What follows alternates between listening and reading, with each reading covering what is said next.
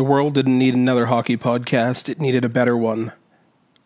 Bear witness to the two man forecheck.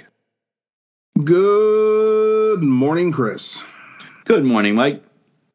We are at the unofficial halfway point of the season.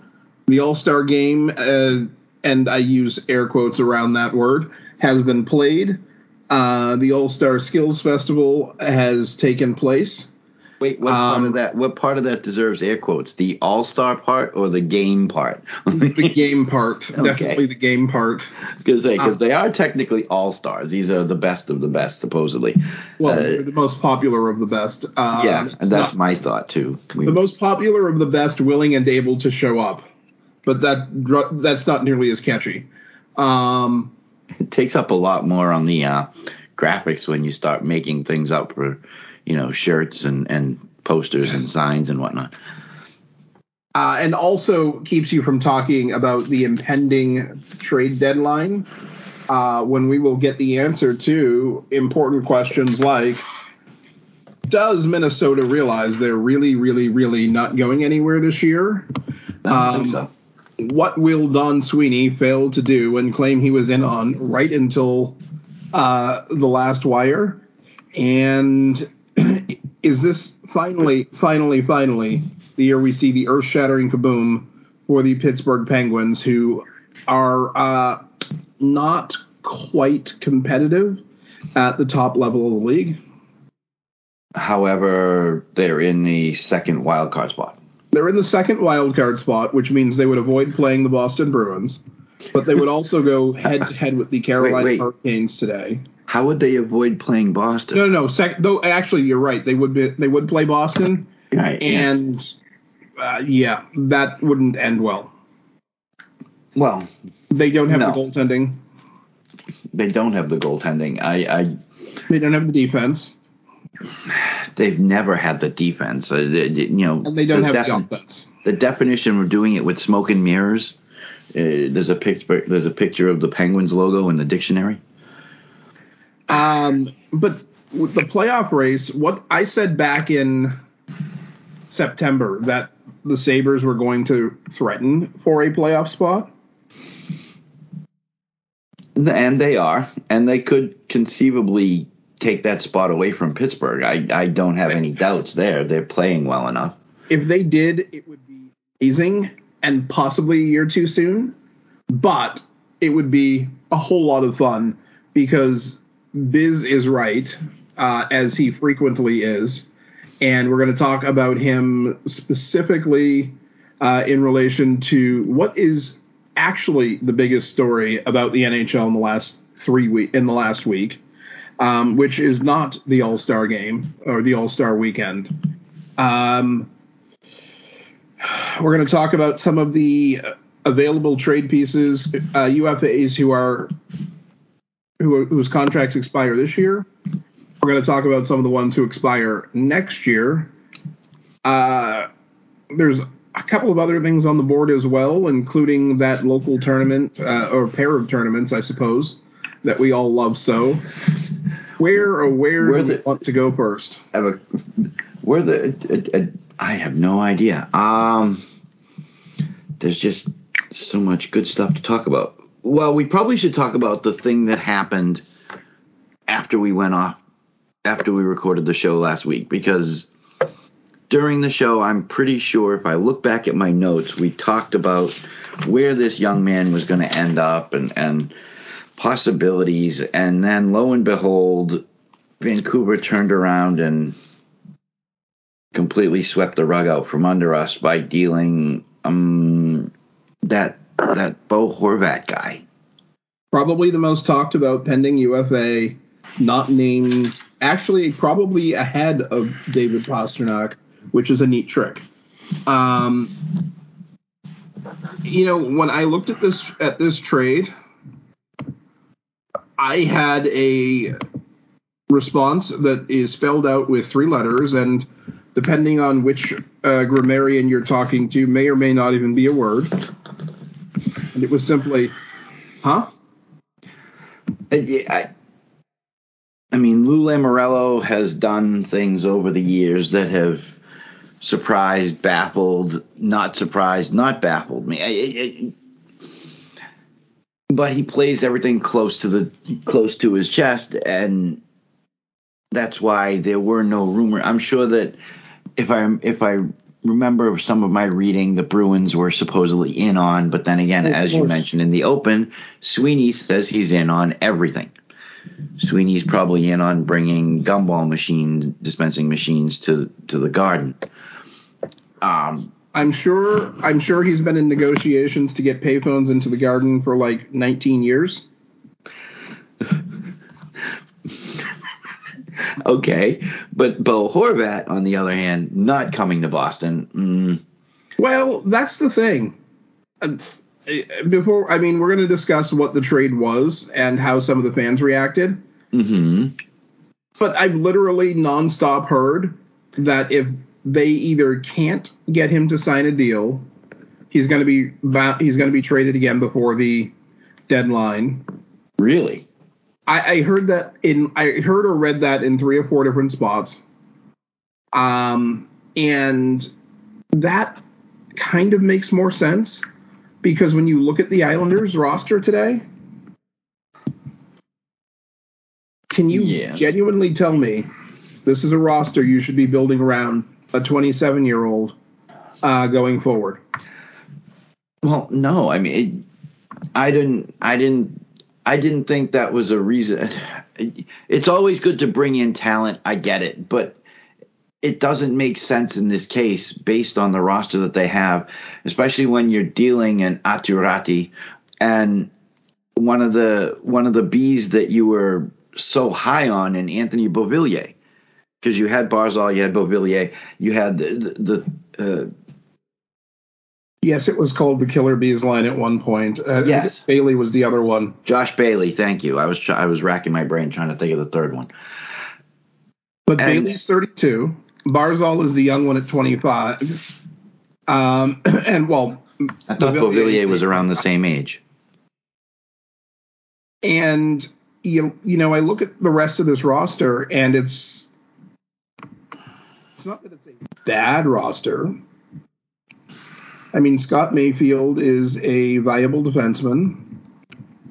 Um, you certainly won't get me complaining too much about uh, about their about their D in general. I mean, if you watch Brock, and, and, granted, Brock Nelson's what 29 now, but if you watch Brock Nelson, um, guy won the shooting accuracy, and I've always liked Brock Nelson. He's always been my concern has been his two way game more than anything else. Mm-hmm. But the guy's a scorer. I just don't see this team as being a good fit for Bo Horvat. I mean, I don't see it as a good fit for Bo Horvat style and play wise. Yes, he adds more speed than uh, than I think people give him credit for. Okay. I don't think he's a top ten speedster in the league, but he's certainly probably one of the three or four faster uh, players on this team. Which, when you add it to a defense that includes Dobson and Pulock and Pelech, uh, you know, ar- along with the rest of the cast, it certainly makes the team better. But I don't get this trade. I don't understand it. Um, and it's not simply because I wanted him to come to Boston. I'm I was less high on Horvat coming to Boston than certain other members of that team. I, have always liked him, but it looks like Bergeron is probably going to stick around another year, which ups the chances of Krejci sticking around another year. And are you really going to play Bo Horvat as your 3C? No. Is he going to sign on to come to Boston as a 3C? Highly unlikely. Um, I, I thought I thought that Colorado was probably the natural landing spot for a one year thing um, because he's he would he would be a great uh, backup or a great number two to MacKinnon. So maybe maybe that's what's going to happen. And Well, the pro- the problem with him coming to Boston and being a a three C was actually dealt with what a week or so ago, two weeks ago, when Zacha signed that extension, because there's been talk of him getting to play center again instead of being on a wing.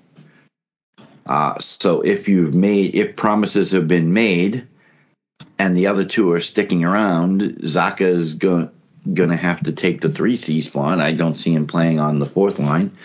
Uh, in fact, during the Toronto game, didn't they actually put Frederic on as center of the fourth line just to see if he still got center chops? I just- did a I- lot I- of things recently that I think were purely experimental. Yeah, they've like been messing moving with the. Hall to the top line right wing, which didn't work out, but Yeah, but they've been messing with the D pairs and everything, and eh, I, I mean, I guess when you're up over the league by as many points as they have been, barring the fact that Carolina you- went on a rampage, but you have the opportunity to experiment in season without it affecting you materially. except that I mean- Carolina went on like a seven game win streak, and now they're only seven points behind Boston. But Yeah, I'm less worried about being caught for the President's Trophy, which is generally occurs, than I am the division. yeah, Um, as long as they stay ahead of Toronto, I don't actually care. which they are currently like 17 points ahead of them or something like They're, that. So. I think it was 13 by the end of the uh, last game, but Oh, okay. yeah, anyway, it's a so- significant number. It would have been nice to get Bo Horvat in if they could get him to an extension, because then he could, yes, take over the the mantle as the top center, or you know. But that was my only reason for really wanting him. Yes, he could help out the team now as well, but to cement to to have that that position cemented away, or at least somewhat At least solidified. addressed. Yes, because unfortunately, as much as you love Bergeron, as much as I love Bergeron, and I know that it's blasphemy to say this, he's not playing too many more years. If he plays a full five more years, I will be gobsmacked. Um, if he plays two more years, I won't actually be completely shocked. But five more years, I, I, don't see it. He, he looks so happy when he gets to play with his kids that I'm, I'm genuinely surprised he came back this year. Particularly given, I mean, I know there was a lot of other stuff going on, uh, and the, the team had to be cap compliant. But I genuinely was surprised when he came back this year because it, like, you saw him last year and even the year before, kids on the bench or in, um, in the locker room or at events, and he's just he looks every bit as happy as he did when they won the cup. And that's, I mean, he's 37. He'll be 38 this summer. If he plays two more years and officially announces his retirement a couple of weeks before he turns the big 4 0, hmm more than reasonable.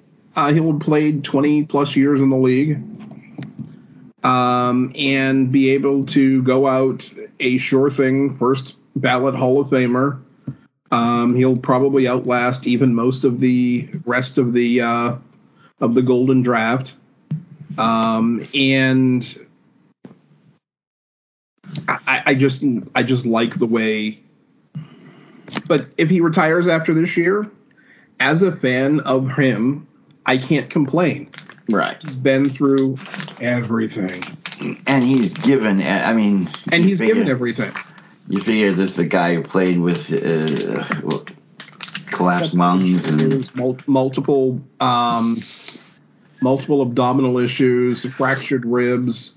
yeah, He's played with. Uh, he's broken his nose at least. It, it has to be at least three or four times. Um, he's come back from injuries that you know. That first major concussion. I, there's a lot of guys who wouldn't have come back from that. And guess what? I wouldn't blame them. He nearly died. Another quarter of an inch, half an inch, uh, either way when he hit those boards. Another one mile an hour faster going into those boards, or you know, 15, 20 pounds of the of the guy who hit him. It's all over. Um, so we've talked about that before, and there's no need to go into it because it's not really the topic. But Bo Horvat, I will not be surprised if he's flipped for a couple of first round picks and a young prospect or two. Um, I think I think that Lamoriello I think Lamoriello has to do something to recoup what he's given away. Um, yeah, he gave he gave away what first he gave away first round pick, Aatu Räty and who was himself a first round pick, and Anthony Beauvillier, who was also a, a first, first round pick. Uh, um, that's uh, yes, it's a it's it's a bit of talent. I don't know. I don't necessarily trade wise. Just looking at the trade, trade wise, I don't, I I don't think an, it was. I don't think it was an overpayment. No, I, I honestly thought it was an underpayment because Anthony Beauvillier has never really lived up to that first round pick. I mean, his career high for points is 39. He's had a lot of injury issues. Um, yeah, yeah. And it, uh, like the trade was really Anthony Beauvillier's roster spot. Um, yeah, yeah. For Bo Horvat, and then a first round pick for the ability to negotiate for Bo Horvat uh, for Bo Horvat's future contract. Like that's the way you should line it up on the board. Um, okay. And when you look at it that way, it's not an overpayment. Um, I think that I don't think that anyone, unless Ratu and or, or Räty and or um, Beauvillier get to Vancouver Canucks and suddenly transform themselves and suddenly become league, like both become all stars. I don't know. I, I, don't know about Beauvillier. I, I and I don't see it from Beauvillier. I don't think that there's a major loser in this trade unless the Islanders either don't flip him or don't resign him. I think it's roughly even, mm-hmm. but I was surprised that the trade that the trade happened for so little. Um, what else do we have on the show today? I, I actually really I know I we want to talk about the rate the NHL ratings and the Bettman era, which are oh, kind of linked. But I sat here this morning and yesterday going through different rosters and looking at the standings and talking and thinking about if I'm GM, what do I want to add to the Boston Bruins? And uh, add to the Boston Bruins for a for a playoff run. And I got mm-hmm. to the Capitals roster, and I'm thinking, okay, they're in a playoff spot, so they're probably not gonna do much. And yeah, I, I don't expect it. I don't expect you're going to be making deals with Washington, but okay.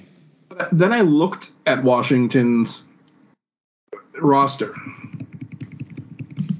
Older, like the Bruins. How many healthy defensemen they have signed beyond this season? Um, one. Zero. Because no, damn, I was close. Because John Carlson is not healthy. Uh, right. So they've got Orlov, UFA, 5.1. Jensen, UFA, 2.5. Uh, Trevor Van Riemsdyk, under a mil, UFA. Uh, Alexander Ale- Alexev- Alexeyev, Alexeyev, Yes. Uh, he's on his entry level. Um, he'll probably end up well compensated. RFA, no no arbitration rights. Erik Gustafsson, UFA, uh, under a mill. Martin Fehervary, um, also in his entry level contract. and then Matt Irwin. No, thank you. We know I love we know I We- love Dmitry Orlov. We already Um, we already tried the Matt Irwin exper- experiment here in Boston. No, thank you. Admittedly, that was a different coach, but yeah, No, just still no. still not not in my top hundred list of players to The- acquire the only one on this list is the one that gets paid the most. the most. That's the only one I really want. Um, because Ale- Alexeyev hasn't really gotten a, re- a chance to show his skill level yet. I mean, he's played 13 NHL games, 12 of them this year, and has two point two assists to show for it. But here's Um, here's my question for you then. I mean, and yes, I understand Washington, but if you're going, at, are you are you trying to as a as the GM of the Bruins or the GM of someone, are you trying to cherry pick one of these guys for your team? If I were, well, that goes. That's a lead into the other discussion. Okay. talking about the but before we get there but looking at their forward group Yep. there's still a lot of players who are not signed for next year. Um lars eller bruins killer. Um ufa True. garnet hathaway we're kind of familiar with him ufa conor sheary ufa marcus johansson ufa uh, nicolas aube-kubel uh, ufa um, and that's before you get to Connor Brown and uh, Carl Hagelin, who are also UFAs but currently injured. Um, and I don't believe that Connor Brown is expected back this season. Um, Washington Capitals have a lot of work to do. Yes, I, I do not envy Brian MacLellan on at, at this point in time. Their core is old. Be nice. What? Be nice. I am being nice. Just because Ovechkin's 37 and Backstrom's 35 and Oshie's 36 and Evgeny Kuznetsov is the youngest player who could be considered part of their core, and he's 30. yes, I mean, you could throw in Tom Wilson, but he's 28. Um, even, I mean, given how long he signed, maybe you have to consider Dylan Strome. no. Um, I mean, everybody seems to think that. Uh, I've read things. Uh, I, there are people that think that that is a great signing. The getting him for Like only five million. I, I like the signing. Um, Okay. I, I, not wild. Maybe it's just I'm not wild about Dylan Strome, but uh, that that's a you issue, not a player issue. got it. Um, but they there's a lot of work to do here, and just based on the two guys who are already signed for new contracts next year, hmm um, Dylan Strome will be going from three and a half this year to five next year, and Sonny Milano will be going from seven and a half to one point nine. Um, there's a lot of players. They need to move stuff. I don't think they want to move Dmitry Orlov. They may have to move Dmitry Orlov. Okay. Um, and his modified his contract has a five team no trade list, which basically means he's not going to Chicago or Arizona or whoever else is at the bottom of the heap this year. Um, He's not going to Listen. Vancouver. it, unless that's on his list, I mean, maybe he doesn't want to go to any. Maybe he doesn't want to go to Canada. Um, but I, wouldn't say no to a Dmitry Orlov trade. But it's not the element that I would be looking for as a general manager, having watched the games where the Bruins struggled the most. Um, but I just wanted to point out how different I expect the Capitals roster to look when camp opens uh, this September. Okay. Um, so I, if we're going right into what we would like the Bruins to do, Yeah. we talked about this, I think, on air about three weeks ago, four weeks ago, might have been Mhm. five. Okay. Um, and I know we talked about it off air. Uh, but what's the what teams or what quality of teams has the. Let me rephrase that. What quality that teams have or don't have has brought the biggest problems of Boston Bruins?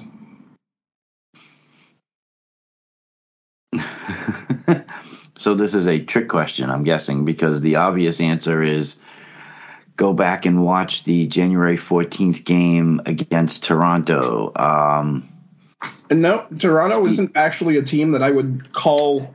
They, I would say they struggled against. But they, they did struggle in that in that game on the 14th. It, they I'm there was an issue otherwise known as speed that they they they were they were creating their own problems as well because they weren't handling the puck the That's, way they should. I wouldn't have used that game as an example. I would have gone with one of the losses to Buffalo or to uh, the Senators or and, to, and that's fine. But the the the common thread is younger, speedier. They they're yes. able to, for the most part, corral whoever they're playing. But when you're facing young speed and and the ability to get up ice and and zone entries and because of the speed, the zone entries are good. It, it, I'm not saying that Ottawa or Buffalo are any better at zone entries than anybody. It's just that their speed gets them to places where where Boston can't get as quickly. Yes, that's a good way of phrasing it. Um, and so that more than anything is the one thing I would be looking for in players between here and the deadline because okay you know, people keep saying, "Oh, the Bruins need to get bigger in front of the net," and I'm like, "Well, first the player has to be in position in front of the net." okay, that's not true. That's not true because, um, oh wait, Connor Clifton's five eleven and one ninety. And Matt Grzelcyk takes Matt, care of business all over the damn ice. And Grzelcyk is not five eleven and one ninety. um, so I'm talked, sorry, but yeah, no, they don't need to get bigger in front of the net. They need to play better in front of the net. They need to play smarter hockey, period, in front of the net. And, and for the most part, this year they've done that. And, and yes, and they've had these games where they couldn't get where I'm not sure they could put on a tie by themselves, and it it's weird to watch. Um, and yes, we're talking about the team that has the best goal differential I believe, the most goals scored and possibly the lowest, uh, and possibly uh, one of the best, one of two or three best defenses in the league. But you can always get better, and we've identified the elements that are dangerous to this team. If they have to face New Jersey in the Eastern Con- Conference Finals, that's scary not just because New Jersey has won two rounds already and knows that they belong, but because New Jersey is fast and skilled. And that's that's the thing that I would want to add is that speed element. Yes, the Bruins have mm, four guys, maybe five, who are in that top 15% of the league for speed. You know, you got your Taylor Hall and David uh, Pastrnak and Brad Marchand and Jake DeBrusk. And you can probably add Grzelcyk. Uh, if he's not in the top 15%, he's certainly in the top 20. Mm-hmm. Um, but after that, who's next? The next fastest? Maybe Zacha. Just to just to inflate your ego that much more, yes, Boston does have the most goals scored.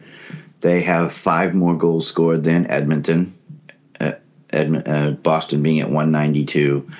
They have the biggest goal differential, and it's not even close. It's it's like plus they're plus 81 the next closest team is a plus 40 yeah jersey dallas also is a plus 40 uh, but outside of those four or five players I would love to add a speedier defenseman, a speedier, even if they're playing on the third line or the fourth line. Mm-hmm. Whatever, whatever else you want to say about the the bounce back year that Nick Foligno has had, he's still not he's a speed not. demon. Uh he never Thomas was. Not a speed demon. Never was.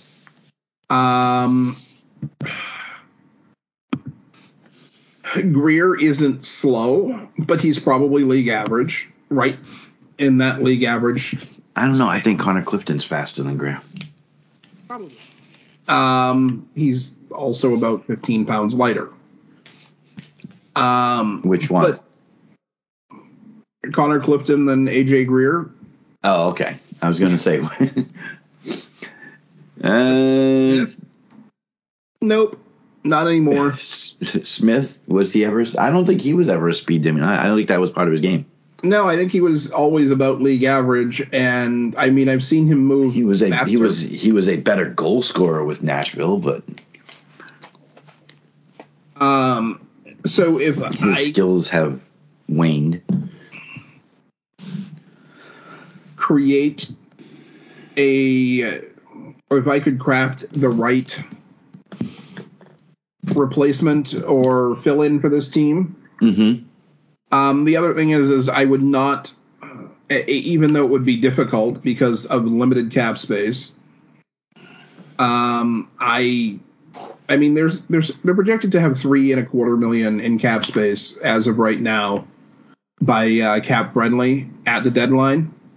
So it does give them some wiggle room. Yes, but what about Louis when he comes back? I'm sorry, not Louis. Jake. I always do that. Louis is never coming. Uh, Louis is not going to play games for Boston Bruins. I always do that. Poor Jake. And so yeah, it's what happens when you have a dad who is easy to remember. Um,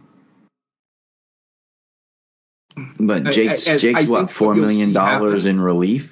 I mean, I think what you'll see happen as soon as he gets, as soon as DeBrusk gets back, is you're going to see probably Zboril and probably Smith sent to uh, sent to Providence. or dealt. Yeah, Dealt would be ideal, particularly if they can do it without having to retain salary. Um, so I don't look think they can afford to retain salary.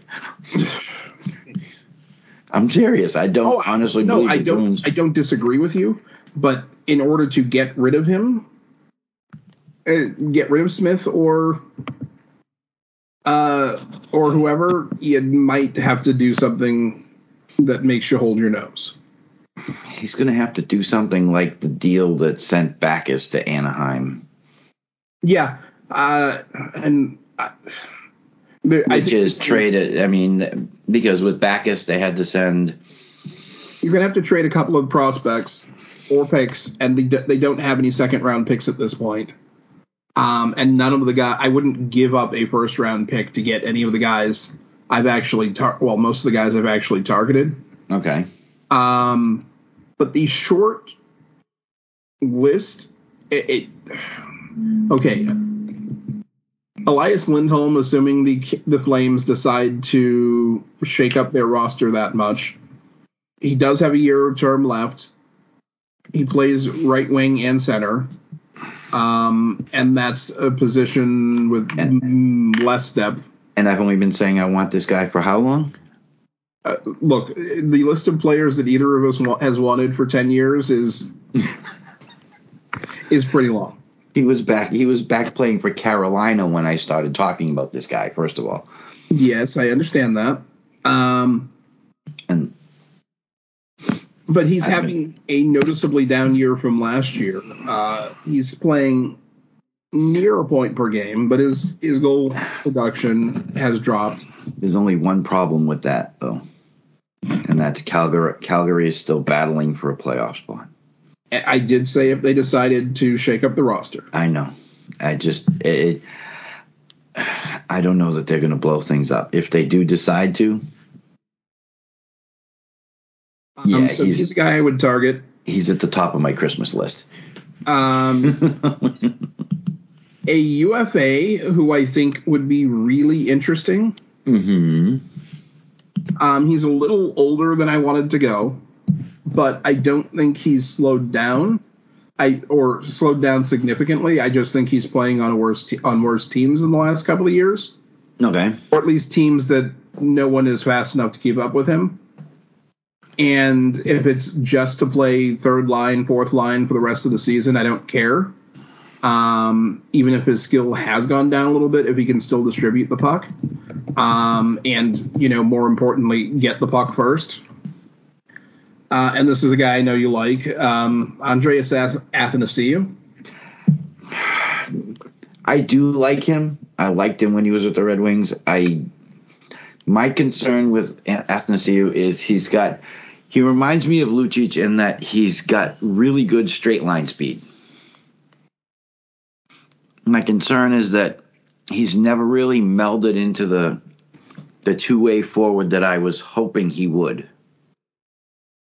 And the yes, there I I agree with you there, but realistically, where has he played where it mattered how what sort of defense he played? He's been on the he spent most of his career on the Red Wings. Yep. Did get to 30 goals in his fourth season and has regressed since, but um I just wonder Detroit if, as you said, bad. injuries. Detroit was bad. Yes. Edmonton doesn't play defense. Los Angeles was bad in 2021 or 2020, 2021. Mm-hmm. They weren't good last year either, or not particularly good. My biggest concern with Athanasiou, he's only got three points in his 15 playoff games. I'm sorry, uh, two points in his 15 playoff games. Both goals, but that's that's a slight worry. Reason for concern. Yeah. Um, another one of those guys who's having sort of a bounce back year. Not a not a superb year by any stretch, but his best year to date uh, since he left Montreal. Also on the Chicago Blackhawks, Max Domi. An interesting Max Domi to me is that one of those guys that I put on the list of. Well, it's two separate lists. One of them is never achieved his full potential. The other list is um hasn't yet perceived. Uh, they are two different things. See, I at his age, is it he's never going I, to? I think there's a third list, which is played for the wrong team? Drafted around too high because of his last name. Ah, interesting. Because if he were drafted in the middle of the second round, I think he'd probably still be with the Arizona, with Arizona or Montreal. I, really do. I don't. I, I'm, I'm not sitting here and saying he's the best player ever because he's not. But I think that you know at five foot ten and slightly, and we're going to use the. He's a bit thick by NHL standards for that height. At 192. Okay. Um, maybe people were overestimating what he would either physically grow into or the level of physicality he would bring, um, or just plain crazy he would bring, based on who his dad is. And he's not like his dad. His dad did bring a level of crazy, but it was a controlled crazy that he could unleash on command. But you know, you look at Jake DeBrusk, and people keep comparing him to Louis, even though he's a completely different. Oh, completely different. Louis only had 17 goals in his career and yeah, I think there Jake came close to that in a month at one point. Yes. Um, so I, I I think that there's a couple of other players who I mean there are definitely other players who were drafted a round or more high because of who their fathers were. So and I think I think that that's hurt Domi more than it helped him. Uh, are, we, are you trying to say that Chicago is like low low hanging fruit here? Because you seem to be picking guys from Chicago. Chicago wants to win the draft lottery, and that's their they biggest want, goal. They want Connor Bedard. Yes, I get it, and I can't blame them. You know, so yes, Aaron- would. uh, lots fact- of pla- lots of places want Connor Bedard. In fact, if we could get rid of, and I say that, and I don't mean that negatively in terms of uh, the guys, because I think that Smith and Chris Wagner deserve to play in the NHL. But if we could get rid of both of them and bring it back, Domi and Athanasiou, I think that would be fun. I also think it would be fun to watch Max Domi and Brad Marchand chirp uh, the other teams. Do they have a good relation? I'm worried that Max Domi would chirp wrong and Brad would beat the hell out of him. But you know, Um, I mean, I- if I- we're swinging, if we're swinging for the fences and breaking the breaking the Bruins roster, sure, I want Brock Boeser and I want Elias Pettersson. well, who doesn't want to? That's not gonna happen. It's Like, I happen. don't see that happening. Sharks. Um, I looked at the Sharks roster Yes.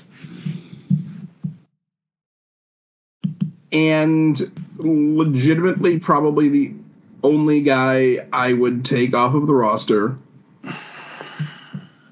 um, is probably unnecessary because we probably have a guy or two who are doing exactly the same thing just as well, and the guy's already been in the Bruins system, and that's Matt Benning.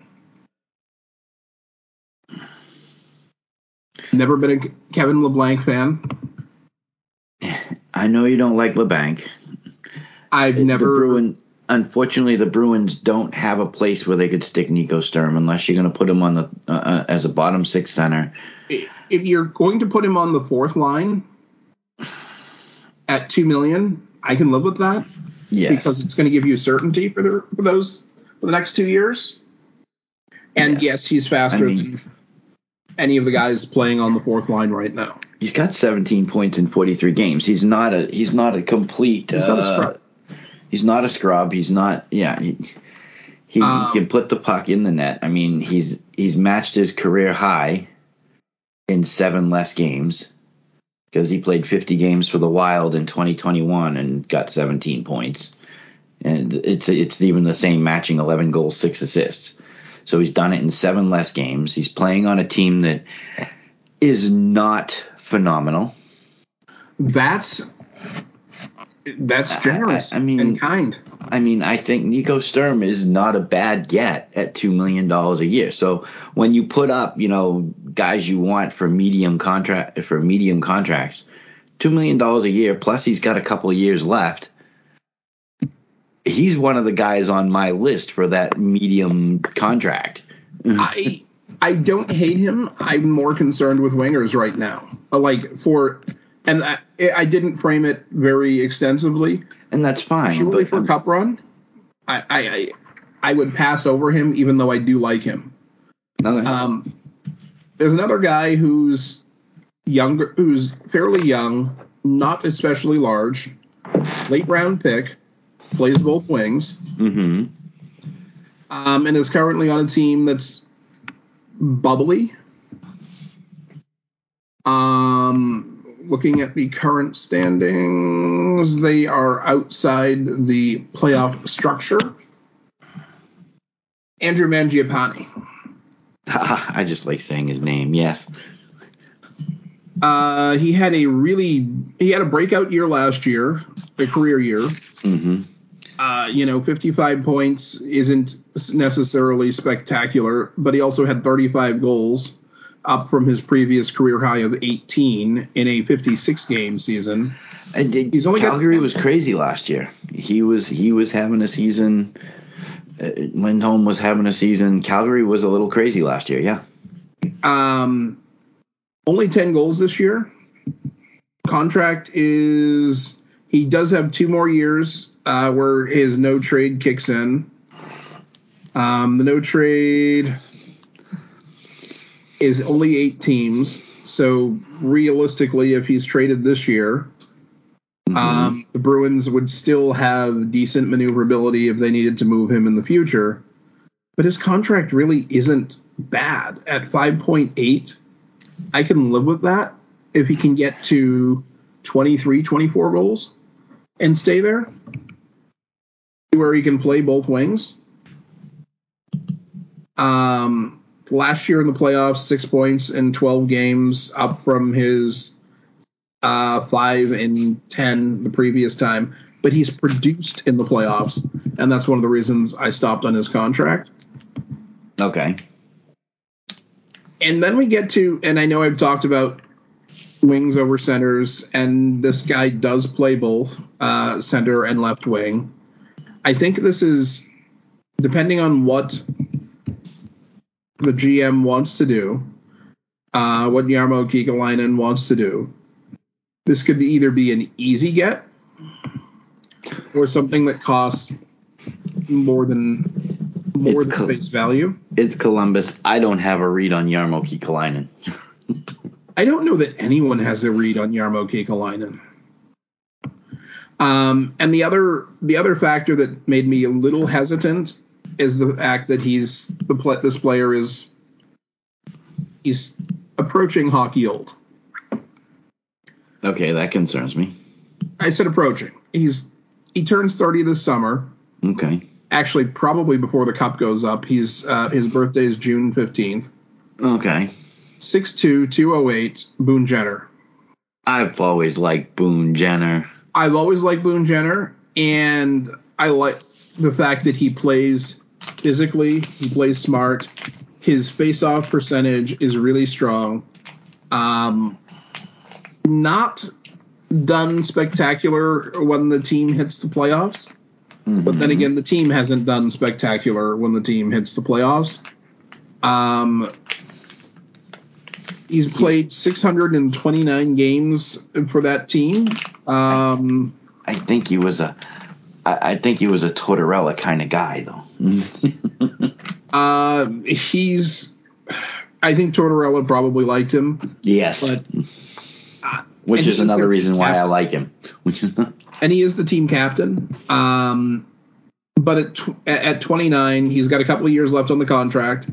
Not that it's a big contract. Uh, and no, I'm okay with I'm okay with the money.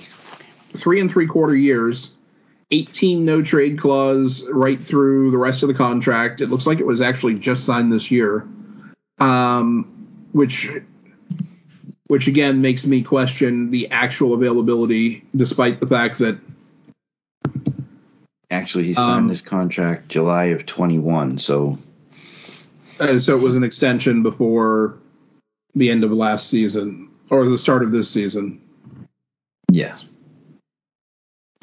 Um, I I would really, I mean, both of us have talked about Boone Jenner for a long time. I like Boone. I like the fact that he's a he- he's not he's not a fabulous two way player. I'm not comparing him to anybody in particular, but he's a solid two way player. And the fact that he can be physical, the fact he, he's not he's not slow. I'm not going to sit here and tell you how fast he is because I don't think he's fast either. But I mean, He- he's right he's around not gonna- average. he's not going to hold anybody up. I mean, it, He's probably a step and a half faster than David Krejci, but would still get blown away by Pastrnak, Marchand, Hall, DeBrusk. yes, yes, yes, yes. And Grzelcyk and possibly Connor Clifton. Um, and my one swing for the fences trade uh, is basically preying upon uh, the fact that the other franchise doesn't have any worthwhile um, goaltending prospects. And their current goaltending is, uh, as they put it, terrible. Less than stellar. Terrible. Okay. Um, and that's who why that's why for for people moving out of Boston, Brandon Bussi is the theoretical centerpiece of the trade. And who is this? Who is this swing for the fences guy? Uh, Vladimir Tarasenko. Yeah, he was on my list too. Um, I do have they do need to retain a little bit of salary. Uh, I think I had it at like 15, 18 percent in order for it to work cap wise for the Bruins. He doesn't think he's going to be finishing Actually, the no, I- season. I pushed it all the way to 35%, even though I don't think they'll do it. But Brendan Bussi has done well enough this season that I think he counts as a legitimate value add for uh, particularly for a team that's not that just has not done well uh, in terms of uh, acquiring goaltenders. St. Louis, they got the best St. goaltender in the NHL. In And how well is he playing this year? in his own mind. Well, I'm sorry, I, I Doug Armstrong. I don't, I, I don't know where Doug Armstrong. I mean, somebody maybe they slipped him a Mickey or something. I, I I don't know what his reasoning was for doing it. You fall, you fell in love with Binnington because he won you a cup. Uh, maybe you're guilty of, of that, but you traded away the better of the two goaltenders from last season. My question again is Binnington is not. Binnington is not. good. Yeah, Binnington is not good. I'm sorry. I, don't know if it's a. I don't know if it's a in its he, if it's in his head thing or if it. I don't know that it's a physical thing, but yeah, he's and he can't maintain when he hits those highs is the the other part he'll have you know 15 game stretches where he looks like a legitimate nhl goaltender but even then he never looks like he never looks like a Vezina trophy winner his best year was his rookie year, and it's been tracking downhill ever since. 927 rookie year, 912, 910, 901, 892. It's and and the goals against goes up 189, 256, 265, 313, 327. It, it's just eek. What is going on with this guy? It- can you blame? I mean, there are times where I sit there and I say, "Well, put this guy behind this defense, or put this guy behind that defense." I don't know if I could say that with him. no because st louis has a solid defense And That's what I'm saying. That's what I'm, that's what I'm getting at. They're not great, but you, I mean, Parayko, I like. I've always liked Colton Parayko, probably more than you. Uh, obviously, they brought in Torey Krug. They got Justin Faulk. Uh, and up until last year, was it? You had the guy who should have won a, a Norris Trophy at some point in Pietrangelo. yep I mean, it's not like you had eek. It's not like you were playing behind the Edmonton defense. Uh, You know, so you I can't really say that for Binnington. You know, put this guy behind this because he's had solid defense in front of him. So I don't know. I, I don't know where Doug Armstrong's head was at with that one, but if you can get was doug armstrong free to act or was that a was that an ownership intrusion into management space if it was and he didn't react the same way that uh, Chuck Fletcher did in Pittsburgh, my question is why? I mean, Chuck Fletcher was told Chuck Fletcher was told, nope, Letang's untouchable. You, no, you can't trade him. And Chuck Fletcher was like, you know what? If I'm not going to run the, te- if I'm not going to make the deals, I'm done. See ya. I'm done. Uh, isn't Chuck Fletcher a tiny bit older than Doug Armstrong? Yeah, but it wasn't a retirement thing. He he was just done. He he, wanted not, he was he he did not come out and say I'm retiring. He came out and said I'm I'm resigning. I'm quitting. You know, I'm, I'm done. Because his hands ownership tying his hands over trading Letang for Vincent Dunn to these very same St. Louis Blues. No, actually, time- Chuck Fletcher was younger. Huh. at the time. Wait, was it Chuck? Fle- is it Chuck Fletcher? I'm thinking. Of? Yeah, it was Chuck Fletcher because Shero was already gone, running in, running the deal in, in New Jersey. I'm pretty sure it was Chuck Fletcher who was running the team. and he just said, "You know what? I'm done no, with this." it wasn't. Uh, I think that was. It wasn't Burke. It was. no, it wasn't. Was it Burke. Fletcher? Um. Anyways, we'll get to that later. But Yeah, I'll find. so who's on your list? Who's on my list? Ooh, well, you already stole. You already stole two of them, so because I want Elias Lindholm. I want Elias Lindholm in a bad way, though. I've I've wanted him since he was, like I said, with Colorado. I liked his money, the fact that he played center and right wing, the fact that he's a decent two way player. I'm I I am of the mind that uh, Calgary is not going to be making deals unless they're bringing people in because I think they want to make the playoffs. I, I I don't. think they want to make the playoffs. I don't know that they're going to make the playoffs. And the thing is that they're they've played 50 games already and they are how many points behind Edmonton? It's a couple.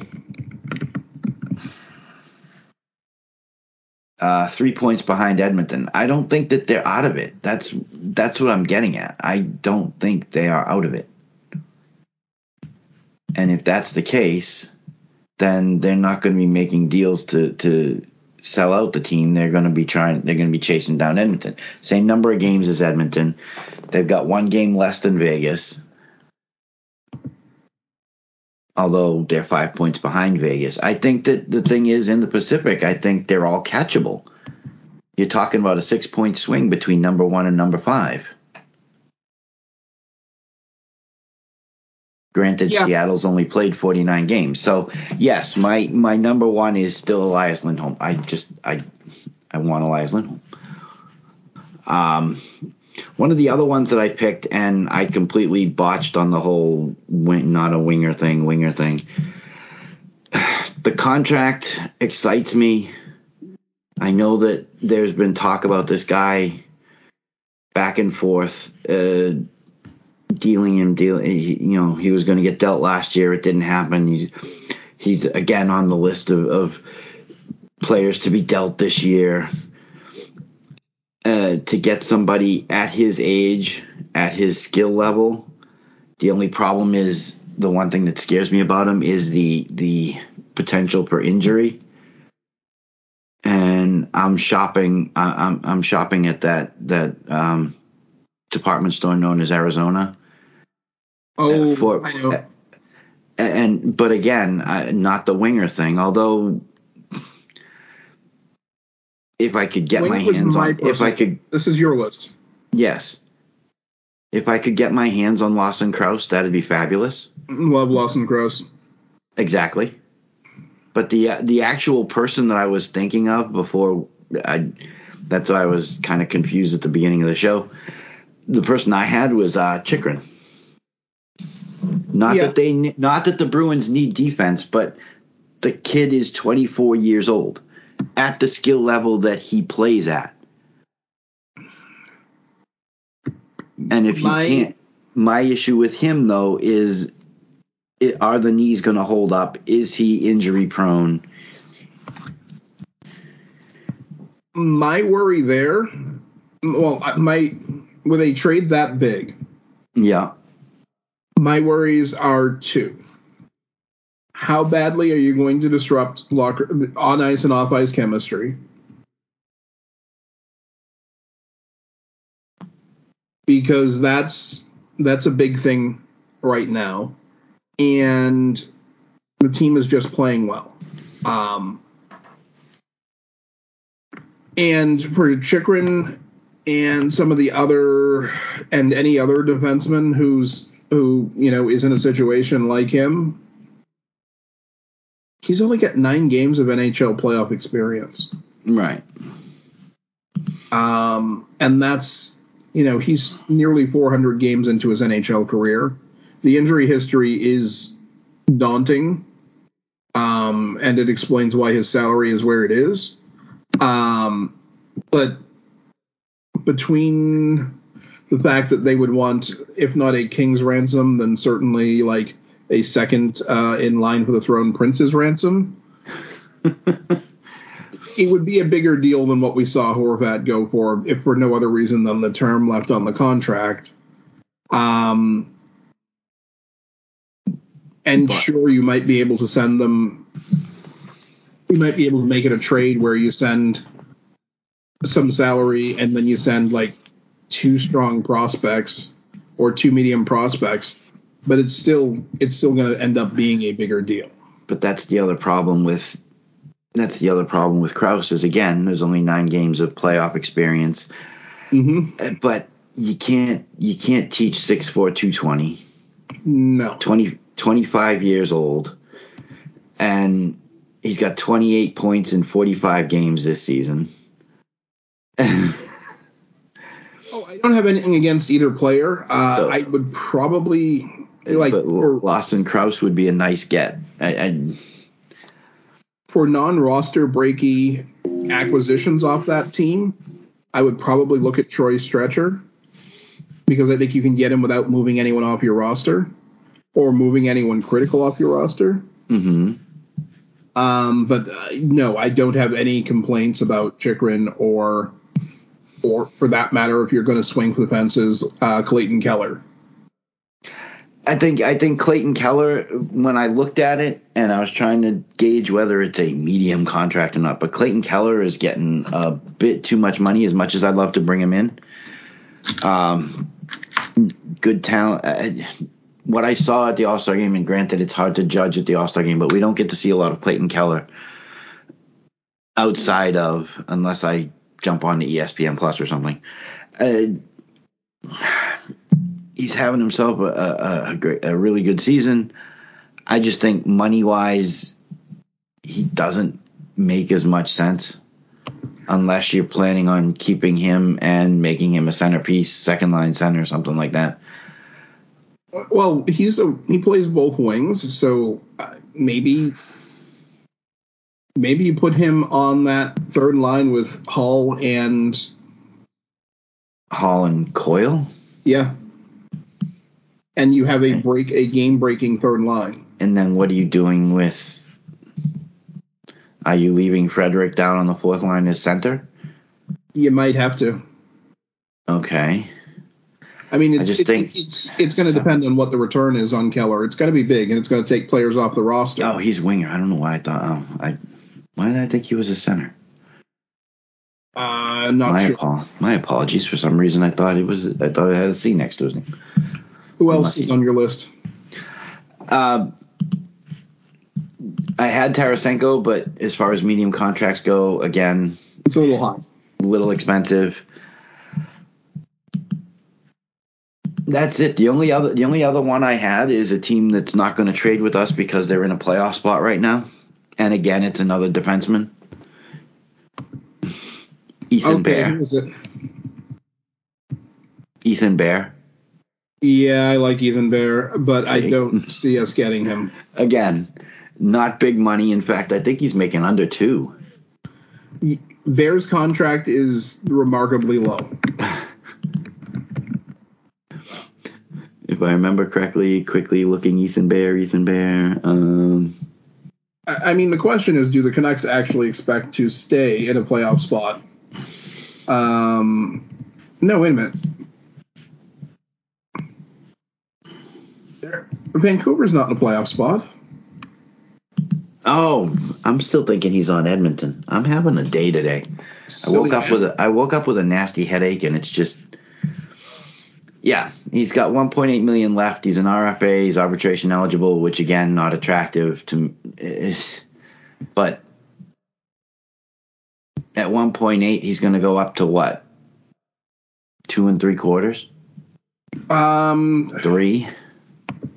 Depends on what happens. I mean, he's he's not having a super offensively gifted He's- season. he's not a super offensively gifted guy. And if you look at his numbers compared to 58 games last year with Carolina, he's on pace to He's on pace to beat that. uh, Yes. as long as he can stay healthy. right. So Um, Ethan, if I was gonna again, I'll sign on for that. Again, so I had I had two defensemen on the list. So There's a name that I'm amazed that neither one of us looked at, and I think part of that is because he hasn't been talked about for very good reasons this year, um, and part of it is because of where he's playing. Um, Anthony Duclair.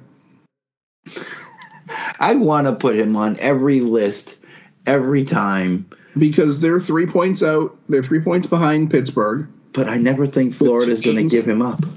with two games more played. That they'd have to climb over Buffalo, who I don't think is going to sink at this point. The recently reinforced Islanders, um, and then they have to hope that one of Pittsburgh or Washington falls out of contention, and, they he's can still make. on long term IR. He's expected back in the next couple of weeks. Like if he can make it back and and look good, it would be worth it. But that that would be a deal that you'd make after seeing him play like three or four games. Because he hasn't played at all this year. Um, But I, I would- talked. We talked about this two weeks ago, three weeks ago. yeah, I think the Florida Panthers should acknowledge the fact that they're not going to make the playoffs this year. embrace it. Embrace it and trade gonna make- out players and bring back picks and prospects and everything they can to reinforce and lose uh, and lose some uh, cap space. Are they going to trade away an Anthony Duclair to an in in division rival? That might take some doing, but uh, it might involve a third party, a three way deal. But Mhm. they can trade. But look at the number of players they can trade right now, and Oh, get I'm- and get hit and get picks and prospects and long term players, uh, because they don't have a first round pick any of the next three years. They don't have a third round pick this year. They don't have a second round pick next year. Um, so if they can move out even temporarily their UFAs and re-sign them next year, um, and their and move out one or two other players, you know, I wouldn't say no to rental to like longer term rentals like Sam Reinhart or Sam Bennett. Uh, I- I'm I lean towards Reinhart. Yes, when they Um, trade me Carter Verhaeghe, yeah, sure. if they if they're willing to trade me Carter Verhaeghe, well, then we might have. They're not gonna- straight up a Ryan Mast. Okay, okay, now you can't make foolish notions like that. Even I know that's not going to work. Wait a minute, I'm a pretty smart guy. No, I- but yes, Carter Verhaeghe is somebody I want. I like the money. He's got term. They're going to want a lot for him, so I know that's not going to happen. I would love to get Anthony Duclair from them. You and I have talked about Anthony Duclair since he was a rookie. He's seems to have learned that shooting is the answer to all his problems.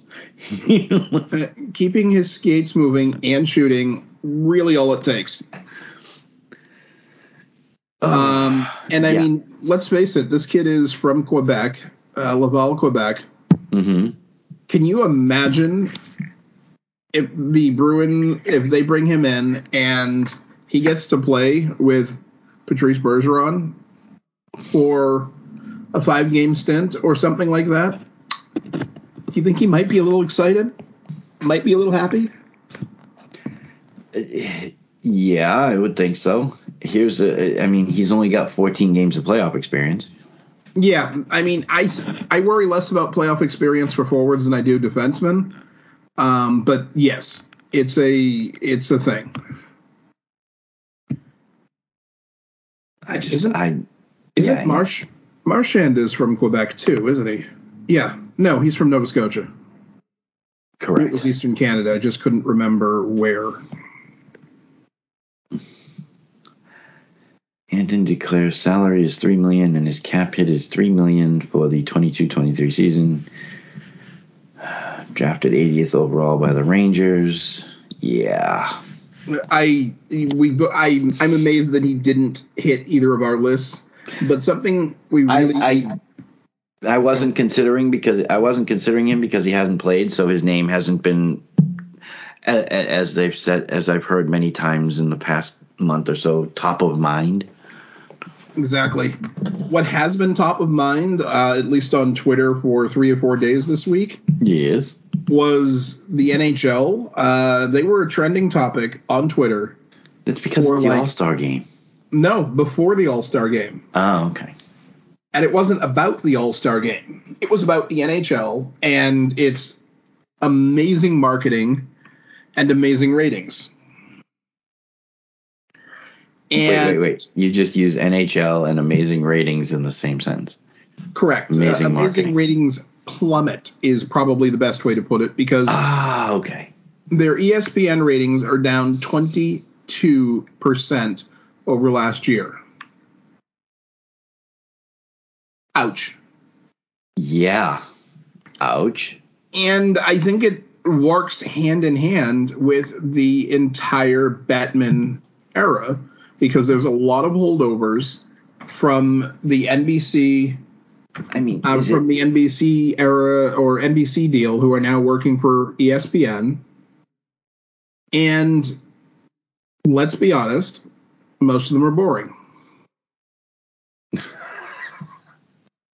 It- Without going into without going too far into it, I think that they, if I were legitimately going to go through every studio commenter for the NHL right now, working for whether it's uh, whether it's working for ESPN or TNT or the other networks that are carrying games uh, for uh, nationally, I'd keep Biz.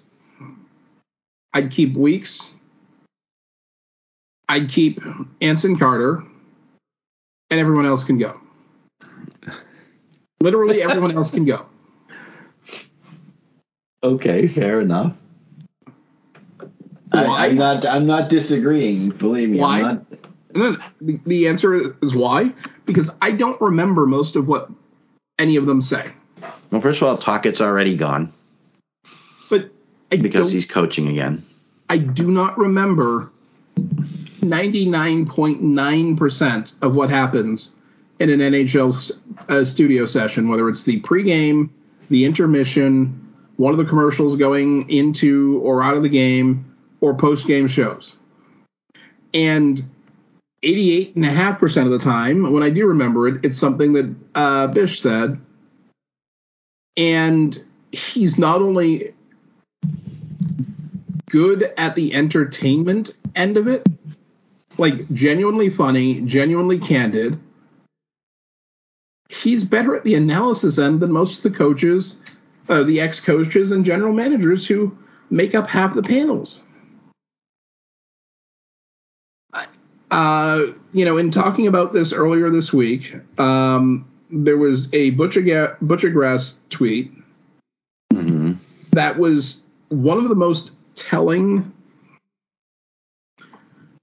and pithy statements uh, I've seen on what's wrong with NHL broadcasts and marketing in general.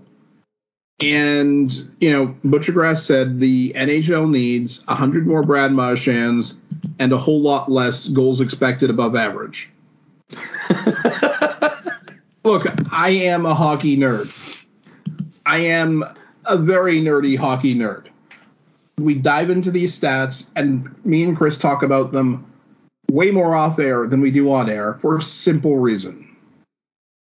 Most people don't care. Well, th- I don't. I'm. I think it's. I think it's a combination, though. I think it's a lot of people don't care. I also feel that a lot of people don't understand the advanced metrics. And that's one of the things, that's one of the big, that's again, one of those big marketing fails. If you want to talk advanced metrics, have them accessible, explained. You know, people, or one of the articles that we're working with, the, and I don't remember whether it's the ESPN article or the athletic article, talks about uh, the Bettman era and people criticizing the glowing puck or the little robots that used to come out and they'd have pop-ups of the rule explanations. I think that I genuinely believe the glowing puck was ahead of its time because I think if you did that with today's technology, Glowing puck. I, I think if you did it Uh, with today's technology, it would work a whole lot better. That's back with the NHL on Fox. That was a Fox. Uh, that was a Fox invention. Yes, but there it's it's part of the Bettman tenure. It is. Um, but I think In- if you did in it their today, defense, uh, in their defense, though, yesterday during the during the hardest shot, they no longer use a jugs gun, uh, like you would see on the highway. They now have a tracking chip in the puck and sensors around the building to determine how fast the puck is going. So the sensor thing, the tracking the tracking thing is back. It's not glowing, but the tracking bit is back and you Yes. may see it in game in regular games or in the playoffs at some And the- point this year the or in the future. equipment actually has tracking uh, info in it um, that tells you know how far a player skates each shift and things like that. Telemetry, yeah. But if you did a glowing puck today with much People- better camera technology, Well, people would laugh at you too, anyway. So you could do it a smaller than the third of a screen that we're talking about on those old 20 inch uh, 21 inch scre- uh, tvs were huge uh, at the time. Um, and you know you're doing it in 4k or even some people have 8k not that there's any 8k sports broadcasts at the moment but just the technology is a little bit different. Um, I, don't necessarily see that as a Bettman failing um, because it really wasn't in his control. I really doubt that the enhancements, uh, broadcast enhancements like that, were something negotiated by the NHL or any league at that point.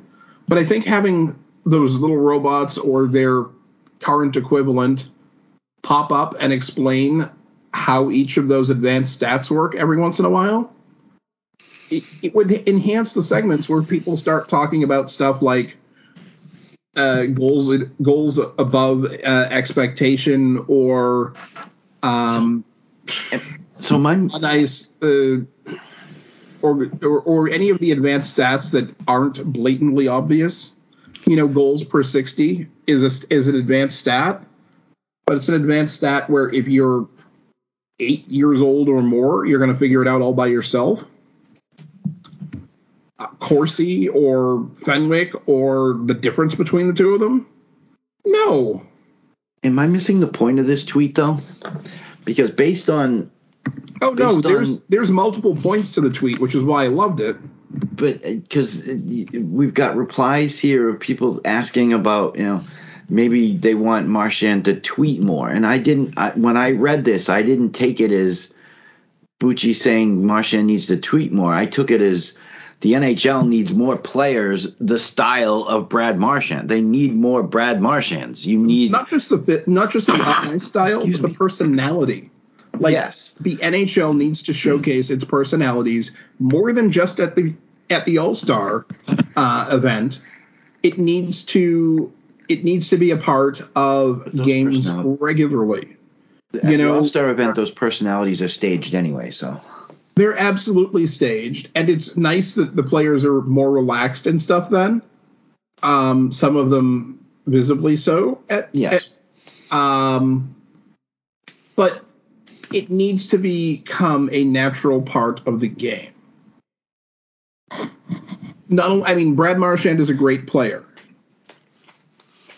You can make most people would make the argument that Sidney Crosby is a much better player, or certainly a better player, and I'm willing to entertain that. If you're going to ask me which one do I want to go out and watch a uh, and watch a watch a movie with and grab beers with afterwards, it's going to be Brad Marchand every day. Not because I'm a Bruins fan, but because Brad Marchand is more engaging. here's something that the NHL needs to be asking themselves. Do people or do the which player garners fan reaction? Yes, yes, yes. and that leads into Because- my Uh, if you've got a guy who can score 150 goals in the season but has the personality of a wet dish rag, I don't want to bother watching him. You got a guy like Marchand, and, and it doesn't even have to be Marchand. It doesn't necessarily have to be Marchand, yeah, because Marchand actually is one of the best left wings in the game. So he happens to have talent and personality. But if you give me a player who has two thirds the talent of a Marchand, but he has that personality that's going to draw a reaction out of me, that's what I'm going to watch. And guess what? Those middle those middle class hockey players with personalities, they're a bunch ton easier to find. Because Paul Bissonnette would have fit that definition when he was a player. Uh, Shawn Thornton absolutely fit that definition. when he Shawn was. Thornton was not an offensive juggernaut, but you know that the fans loved him and they wanted to watch him. It- um, Shane Doan. Shane Doan probably on the quieter end, but people respected the ever loving heck out of him because he said what he wanted to say. David Backes at the upper end of the middle tier of NHL players at his peak. I don't think he was ever elite, but you know what? He played with all his heart when he when he interviewed. It was an engaging interview. Um, And that's it right there. You just said it. Played with all his heart.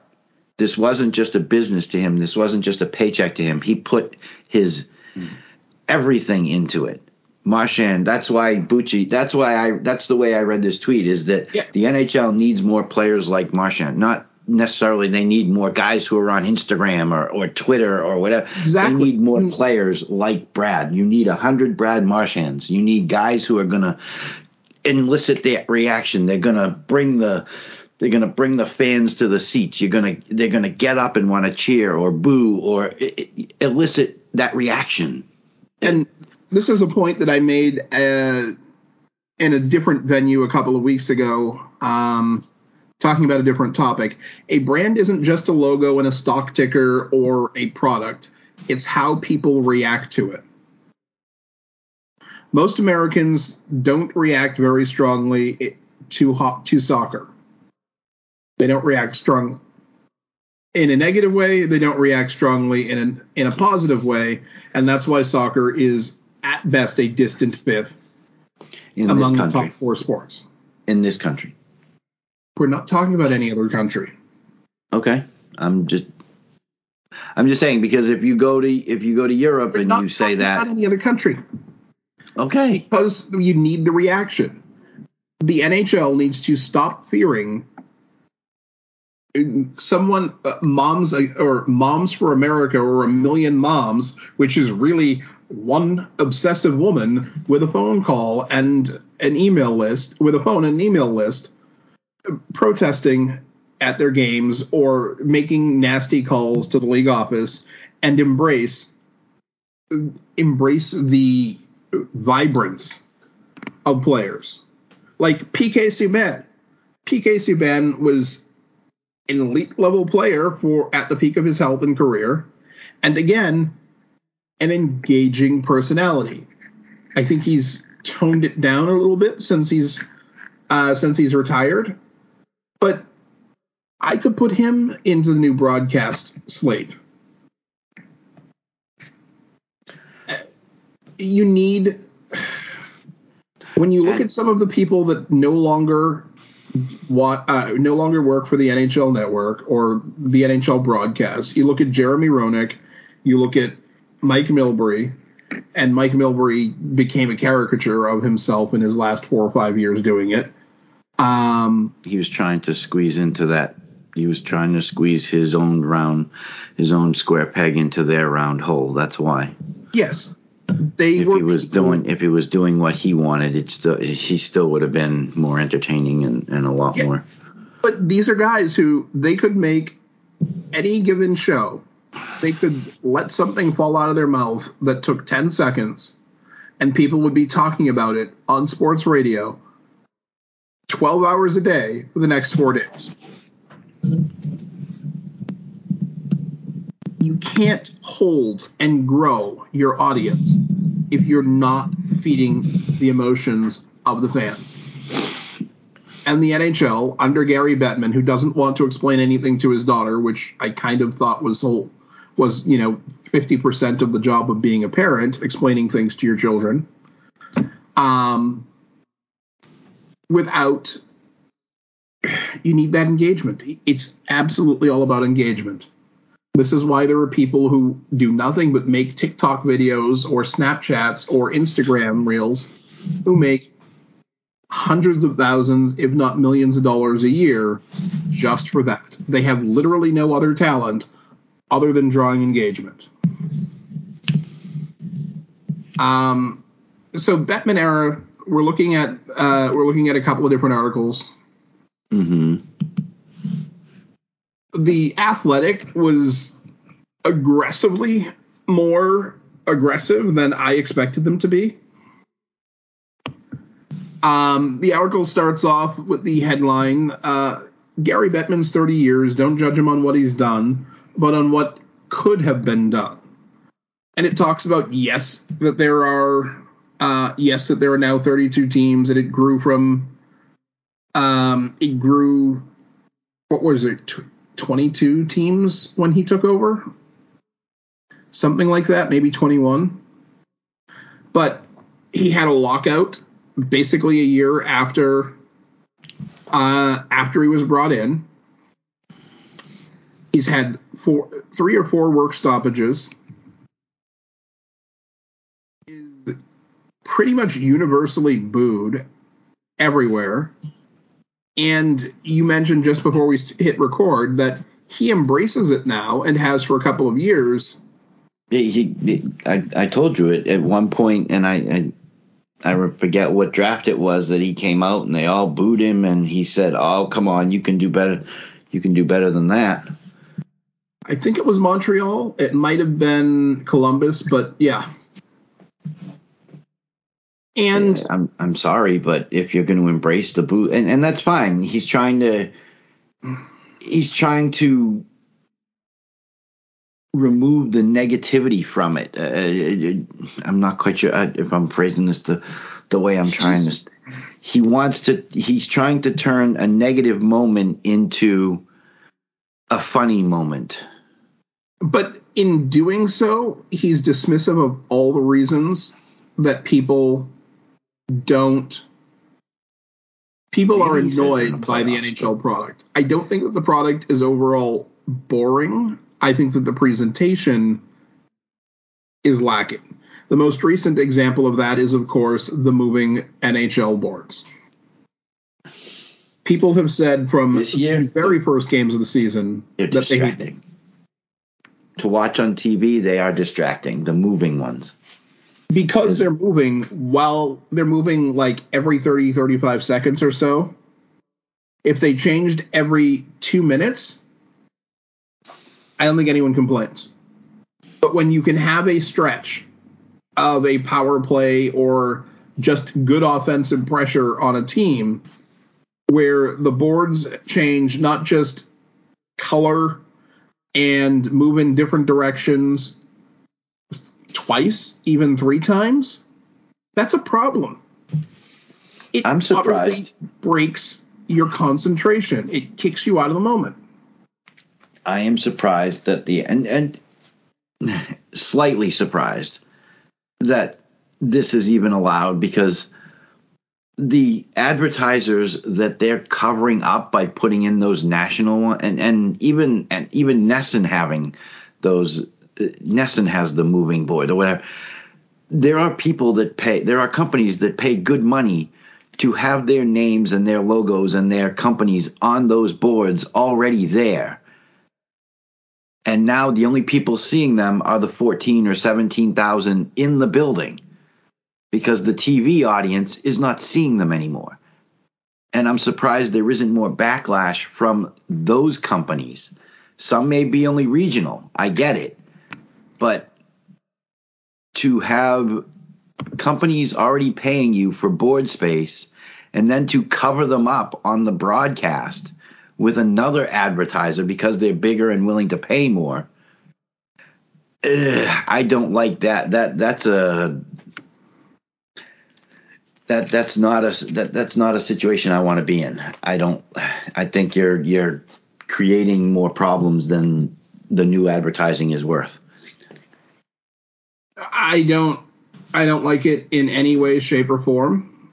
Um, I think that the I think the ads are not only gaudy and distracting, but unnecessary, and they move too quickly. Period. Uh, Yes. If, as I said, if it was every two minutes, no one's complaining. But when you can watch a single that the opening place off for a power play in someone's in the offensive zone and have the boards change twice before there's a stoppage or a clearage or even three times with extended play no. Um best example of why i love uh, biz nasty bish whatever you want to call him um NHL on TNT the other night. Mm-hmm. He's uh, he's talking, and um, he calls the he says I would rather have Buffalo make the playoffs than the Islanders. They're much more interesting, much more exciting team to watch, and he calls the Islanders an absolute snooze fest. And says, I don't want them to make the playoffs. eh, Speaking of the Islanders, if you haven't heard this quote, it's magnificent because it's off the cuff, it's genuine, and it's emotionally, it's delivered in an emotional man- manner. I, I think the tweet is a little bit. Um, uh, It's borderline, yeah. but it's on brand for Bish. I mean, I appreciate I appreciate that he calls them the New York Zolpidums. And that's an impressive one because I had to look that up. It is a You didn't know what zolpidem is? It's a it's a sleep aid. I've never had to take it, thankfully. no, neither have I. I, I. I have other reasons for knowing what it is, but yeah, zolpidem is a is a sleep uh, sleep aid, sleep medication prescribed. Oh, okay. But it's the re- but it's the rest of the tweet that kind of um the the New York Zolpidums are painful to watch. That's a fact. Even if you're a fan of them, you're higher than a giraffe's Yes, that. stop if you don't agree with me. Uh, and again, He's right. brand He's right. on brand. It's his rant, and he's allowed to do it. And you know what? That's going to generate more of a reaction than It's already had 650,000 views, exactly. which, for those keeping track at home who have read uh, or who paused the show to read the ESPN and athletic articles, is actually more views than some NHL games get. His tweet about this has gotten more views than some actual NHL games. Yes. Thank you, Bettman. Ah, no, thank you, Bissonnette. That too. um, Peter Tenkrat tweeted out earlier this week, uh, or late last week, um, some stats and commentary from a Rangers game, from the Bruins Rangers game. Since the 2016-17 season, Yes. Brad Marchand is third in points all time, uh, third in points in that time. Yes, behind the two cl- behind the two players in Edmonton. who are both reasonably good, Yeah. um, and ahead of guys like Crosby and even MacKinnon, Yeah. and uh, you know I'm pretty sure. I'm pretty sure the two ahead of him in this list are McDavid and Draisaitl. Um, he's seventh in power play points, Yeah. third in sh- third in shorthanded goals, and second in plus minus rating. And they called him something that I haven't actually called him yet because I think it's I still think it's a question. but hearing it from an objective source makes me think it's a smaller question than I would personally make it. Mm-hmm. They called him a Hall of Famer. They called him a future Hall of Famer. Uh, I think we've had this discussion before. And look, I mean, the, argue the, against him going into the Hall of Fame. I mean, the little graphic next to his name, and I love the fact that they got a photo of him like hunched over, like, oh, he's exhausted. I mean, you look at the numbers and you go, yeah, I can see why he's taking a breather. But they call him a real difference maker in the graphic, and and putting up those numbers, and he's just bent over like he's exhausted, which makes sense. Like I said, looking at those numbers, but Hall of Famer, I think we've discussed this before, and I don't think that either one of us shied away from it either. Look, as a as a Bruins fan, I think I'm pretty much required to push anyone who's who holds a couple of Bruins records towards the Hall of Fame. But I can understand the arguments based on the fact that he really doesn't have any individual trophies or awards um, for people to not want him in the Hall of Fame. There are Love things that and I love there the are things that trump show. awards. I mean, unfortunately, you have to look at the fact that he played on a team with a guy who's won five Selke awards. The chances of him winning a Selke are probably uh, very slim when you're playing on the same line as uh, Mr. Bergeron. You know, he he's probably not going to win a Lady Byng anytime soon. Although he has talked about winning it, which I find marvelous. I, I, well, Um, that that that alone, that conversation alone, has got to be entertaining, maybe a little fictional too, because I don't know that he's going to win a Lady Byng anytime soon. Yeah, he does have um, 38 penalty minutes in 43 games this season. So, Which for him is low. Maybe he should get it. I mean, he is almost he has almost cracked 100 penalty minutes like three or four times in his career. Wasn't it last year that the, it was the race for 100 points, 100 penalty minutes, or something like that? Um, it was it was the Or years 18 ago? season. He hit Oh. 100 he hit 100 points in 79 games and had 96 penalty minutes. Last year he had 97 penalty minutes and 80 points in 70 games.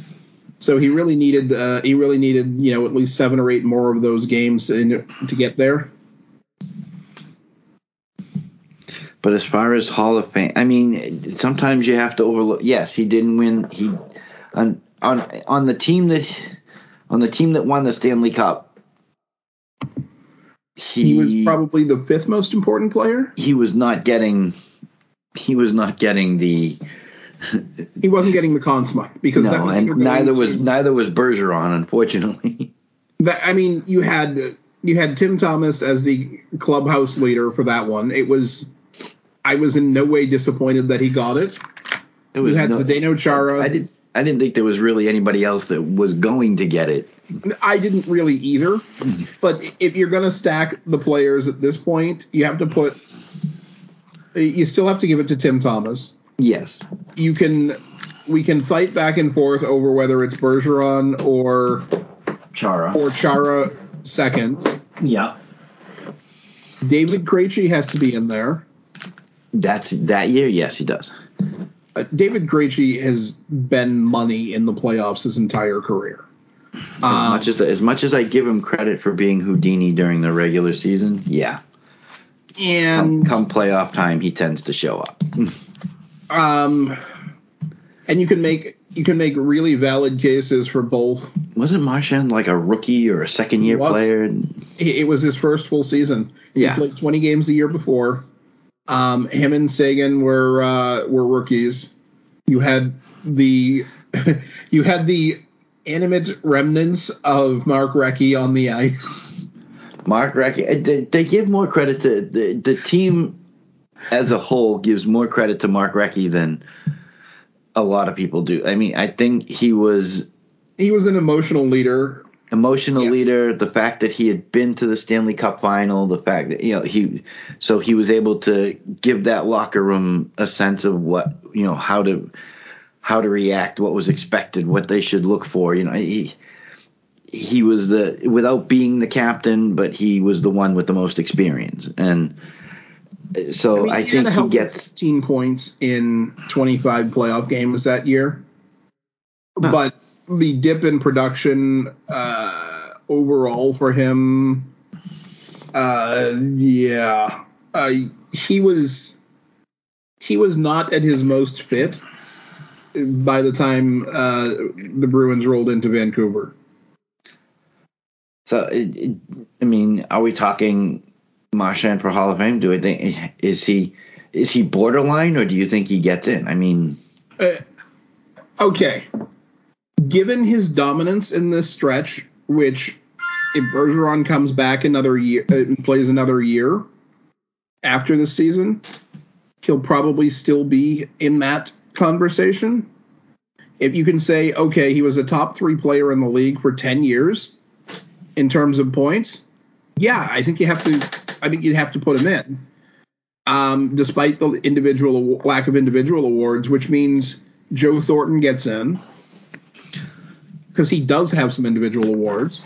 see, I wouldn't have a problem with Thornton getting in. There are people who are going to argue it because he doesn't have a cup, which I think is silly because it takes a it takes a significant portion of a te- of a good team to make a cup to get a cup.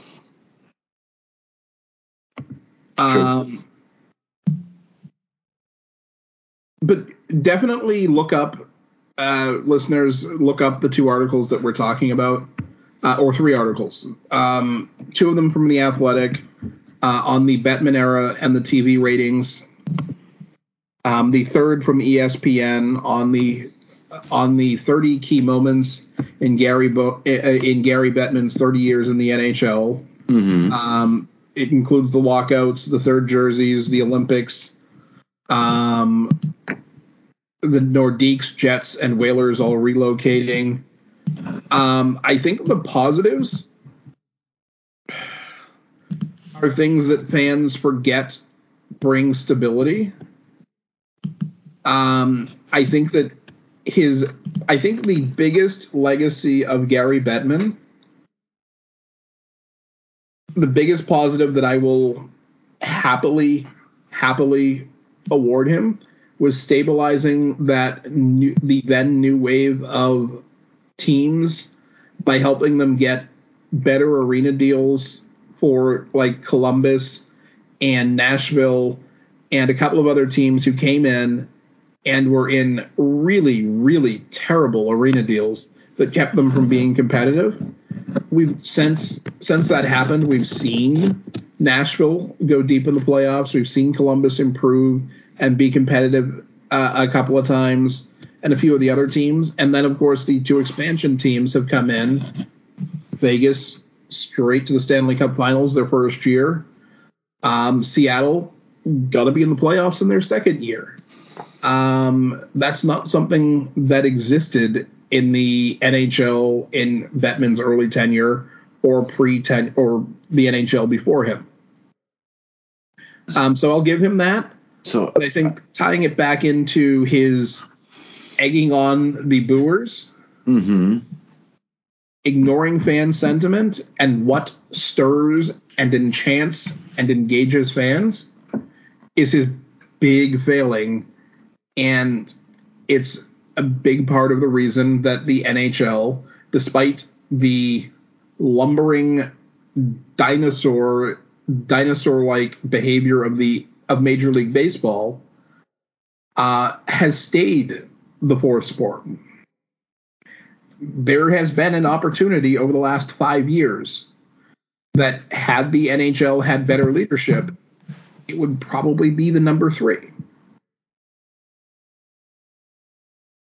And So- the players in the league right now, you've got Matthew Tkachuk, another one of those guys who's very highly talented, Yeah. very engaging. Mm-hmm. Um, that with the right leadership, you could push into the top three. Because baseball is still long, slow, and boring. Baseball, unfortunately, is still considered America's pastime, and whether somebody wants to make an argument that NFL is is the pastime now or whatever. Baseball is still considered America's pastime. I don't know that anybody's going to take that title away from them, but the NHL can certainly move up. They don't need to be fourth. They don't need to be. They need to be more fun. They need to be more engaging. They need to be more. they need to be more emotional. I, I think that's it. And, and the fact that and the fact that there's they, they've made changes and the game is safer. Yes, it is and, and and like like it says at the bottom of this article from the Athletic. And so we arrive back to today and compare the NHL Bettman inherited to the one he's crafted 30 years on the job. Today's league is safer and far more competitive, but often less fun. Whether you do or don't like the idea that they're taking fighting out of the game, whether you do or don't like the idea that shooting the puck over the glass should be a penalty or not, it, the game is perceived less fun. And that ultimately is what's hurting them more than Bettman being booed. He ta- they talk about Bettman being booed here, and and uh, whether you like that or not, at least it's something the fans are engaging about as far as the NHL is concerned. They it needs to be more just engaging, more fun, more. You need to eh, as you said, emotional. Then you need to be able to to get involved in it, get your get wrapped up in it. It's just right now, yes. Eh, I like to watch it, but there are times where I can I can certainly turn around and start doing chores. Yeah. I don't feel I don't feel that I absolutely have to stay and watch what's going on because I might miss something. You know, just, and that's where the problem lies. I said this on Twitter a couple of days back. The NHL needs to be looking less at less at sports that are tennis and golf like and more at like the WWE and AEW, which are probably closer to their demographics. And getting those fans and i was honestly shocked to see the street profits um, at the all-star festivities. Because i hadn't heard anything about it uh, prior to that event. You'd you know think that you're going to have one of the most successful tag teams in the largest wrestling. And it was and and it, whether you watched it or not, you know, I know you, the skills competition is still more engaging than the actual game. But when oh, the, when when Emily Kaplan came over and she asked them about the scores that they gave to Mitch Marner or something like that, they come over and, and he's like, oh, you and Montez Ford went right into his shtick and then and D'Angelo and Angelo Dawkins just see him be sitting there with his face on, and he's like, "What are you talking about?" And he's like, "We do the." They went right into they went right into character. That's what they need. You need to be. They were in in two minutes of interview. They were more engaging than the ten minutes before and after they were talked to. Ding ding ding ding ding. I've said that alone right there. Cut that little two minute segment out send it as a video file to, to Bettman and say, this is what we need to be. And I'm not talking about the wrestling part, I'm talking about the engaging part. What and I think as far as the NHL game, I think the legitimately the only way that you can save it is to add some sort of celebrity element. Whether you st- stick to electing your three your uh, your core your core of you know three on three, and then you add two celebrities to it, so that they're each each divisional team has to have two celebrities on the ice at all time. But at that point, are you making it more of a gimmick? I mean, it, engaging is one engaging is one thing, but it's already a gimmick. Well, yes, this is true, but I mean, you, you excuse me. You've already got you've already got a silk dress and pearls on the pig. You might as well get some lipstick and eyeliner on it too. uh, I Am I I'm wrong? just wondering if you can make it too gimmicky, and then you've really gone away from. The idea is that you're still supposedly showcasing the all stars, the best of the best. There, I mean, there are athletes who are going to be, or there are celebrities who are pretty athletic who could go in and play uh, in the NHL All Star game. I mean, the NHL All Star shinny. Um, I mean, and maybe you use recently retired players as livening it up a little bit. You use some guys who, Okay, that I could see. you know, a few years ago, it would have been really fun to see Shawn Thornton playing with with David Pastrnak uh, at the All Star game, um, or and, and and players like that who never got there but people love. you, you, you talk about you talk about tennis and not being like one of the judges, Victoria Azarenka, is a, a tennis number one. She's won a couple of Australian champion Australian Open championships. Admitted herself that she can't skate, Yeah, and she's judge. I, I mean, it clearly the All Star show, All Star show is just that. It's a gimmick. It's a show because you've got people who can't even skate that are doing judging. for that matter, you've got all sorts of. Um, you and know, I don't have a problem with it because she's recognizable, but still, she openly admits. She, and Emily was like, "Oh, what would you do differently?" She's like, "Well, if I knew how to skate, you know, I might." And you know, if you're desperately trying to bring in the you know figure skating and tennis crowd, there are bajillions of uh, of figure skaters who could come and play in a game where they don't have to worry about being trucked by Chris Pronger or um, Colton Parayko or or you know having having um, or having a Zdeno sla- uh, Chara slap shot mush their jaw or something like that. Radko Um, Gudas. You know, for that matter, there's Ryan Reaves. there there I mean there's a bunch of I mean there's a lot of there's a lot of Canadian celebrities who played hockey as kids who would absolutely love to lace them up and play with Sidney Crosby or uh, Evgeny Malkin or whoever else is at the All Star event. Ryan Reynolds wants to buy the Ottawa Senators. Maybe we could incorporate that into a All Star game somehow. Get Ryan Reynolds on the ice, see if he can actually skate I'm in. before he's allowed to buy the team. I- I'm in. Uh, you know, I think that there's a lot that you can do, but like the like the on-air panels, I think you need to blow away most of the dead weight in the off-air decision makers before your marketing is going to get better.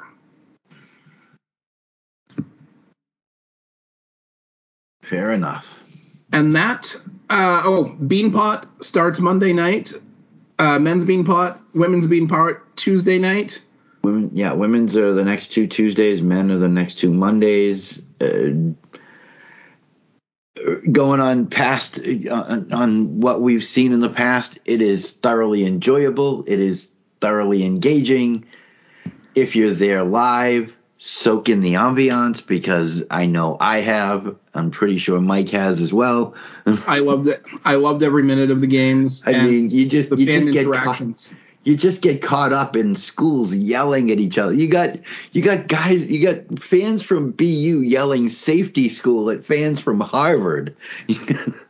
Yeah, it's it's absolutely a fan experience, and every hockey fan who can get to the tournament should go should go at least once. Absolutely. And that, uh, hockey fans, is actually where we're going to leave you this week um, because we have run way over on time, even more than we normally do. And it's all Gary Bettman's fault. Just about everything is Gary Bettman's fault these days. I, I'm glad you figured that out. Take care.